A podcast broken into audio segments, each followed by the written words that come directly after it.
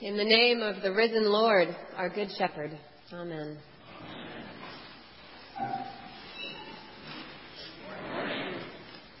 So last Sunday, Nancy spoke to us of the Easter mandate to see more clearly, to see better, to recognize the resurrected Christ as the disciples eventually did, and to see the realities and injustices in the lives of those around us who experience injustices that we perhaps do not.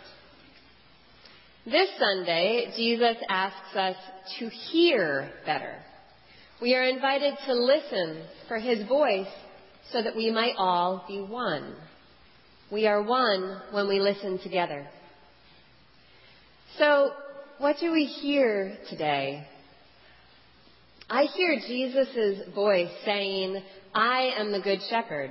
The good shepherd lays down his life for the sheep. I hear a voice from the early church in that first letter to John. We know love by this, that he laid down his life for us, and we ought to lay down our lives for one another.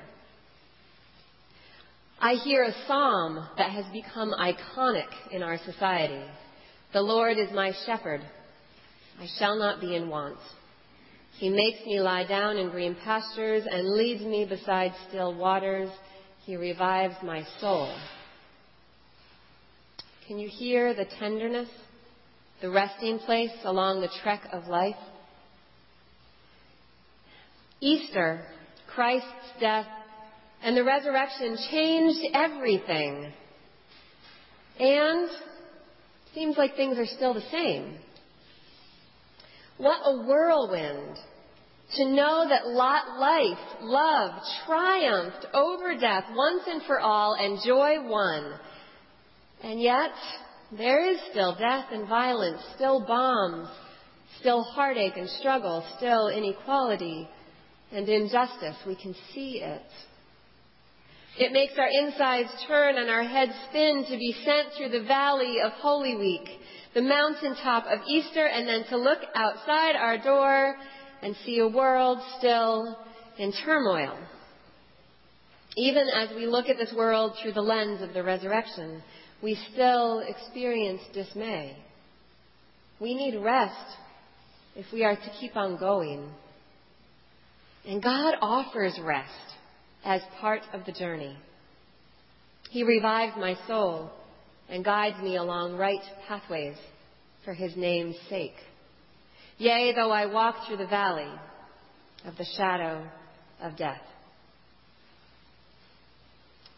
We've all been there at a graveside, a bedside, a hard time of many kinds. Though we walk through the valley, whether we hear it or not, the shepherd's voice is there with us.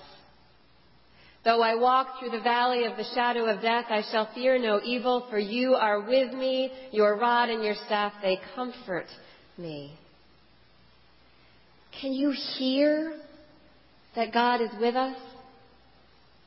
It may be the most important thing to hear on this Good Shepherd Sunday when Jesus, who grew up knowing and reciting the Psalms, claimed to be the shepherd. He was promising God's presence through himself. Jesus, Emmanuel, God with us, found yet another way to promise withness to us. He is the shepherd with us. And the tools of the shepherd, the rod and the staff, they're used to nudge the sheep in the right path, and they're also used to fend off the enemy. These tools bring us comfort. We know our God is equipped to protect us from the depths of inner despair or the trials of outside threats, from the things that pull us off track, and from the people who trouble us. You spread a table before me in the presence of those who trouble me. You have anointed my head with oil, and my cup is running over. There will always be people who trouble us.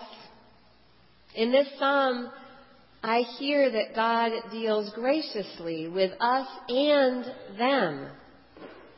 Now, we can choose to hear this differently as people throughout the generations have. We can choose to hear something of a vindictive God. A God, we can choose to hear about a God who's basically a fickle parent who spreads out a feast in front of the favorite child that the enemy child has no access to. But what if we hear that the banquet is always there for all of us?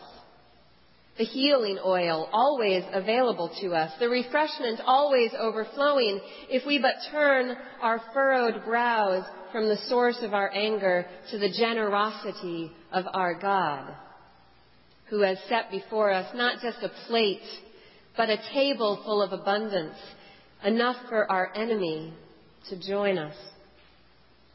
And then we feast on goodness and mercy rather than on judgment and division. In my quest to hear this psalm more deeply this week, I listened to a podcast from Luther Seminary, and one of the professors unpacked the last verse. Feel free to look at it on your insert. And pointed out alternative Hebrew meanings for a few of the words. And I want to share them with you because they turned that verse for me in a really important way.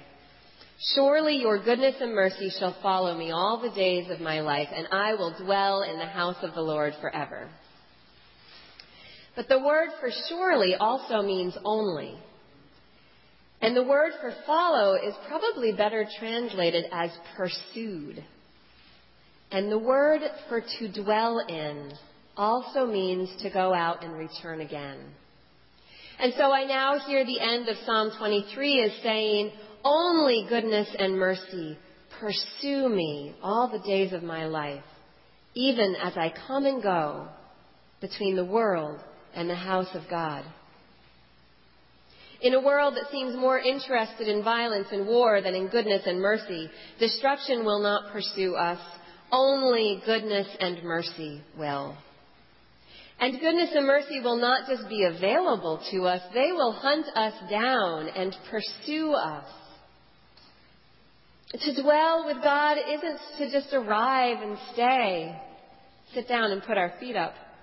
It's about consistently returning to the house of God over and over again, going out and coming home. We will leave here today pursued by God's goodness and mercy, it will stick to us like a fragrant oil, and we will go about our lives allowing goodness and mercy to be contagious through our unwillingness to keep them to ourselves. In us, goodness and mercy be- can become abundant, and abundance in the hands of a good shepherd disarms scarcity. Hearing Jesus say he is our shepherd opens us up to a journey of abundance in which we will travel and rest, move through valleys of death, trials and crucifixions, and come to a table of abundant resurrection and life, invited to come and go, feasting on the Lord of love, going back out into the world, and coming back in again. This is what I hear when I hear Jesus claim the rod and the staff and invite us to be his flock. Now, thanks to our choir, we will hear the psalm again today. As the table is set to partake of a life laid down for us by our shepherd, we can listen and contemplate how it is that we are to lay down our lives for one another in response to our shepherd. I invite you to listen deeply with new ears, Easter ears, that we all may see and hear anew this Easter season, and thus leave this place fed, empowered, and transformed. Amen.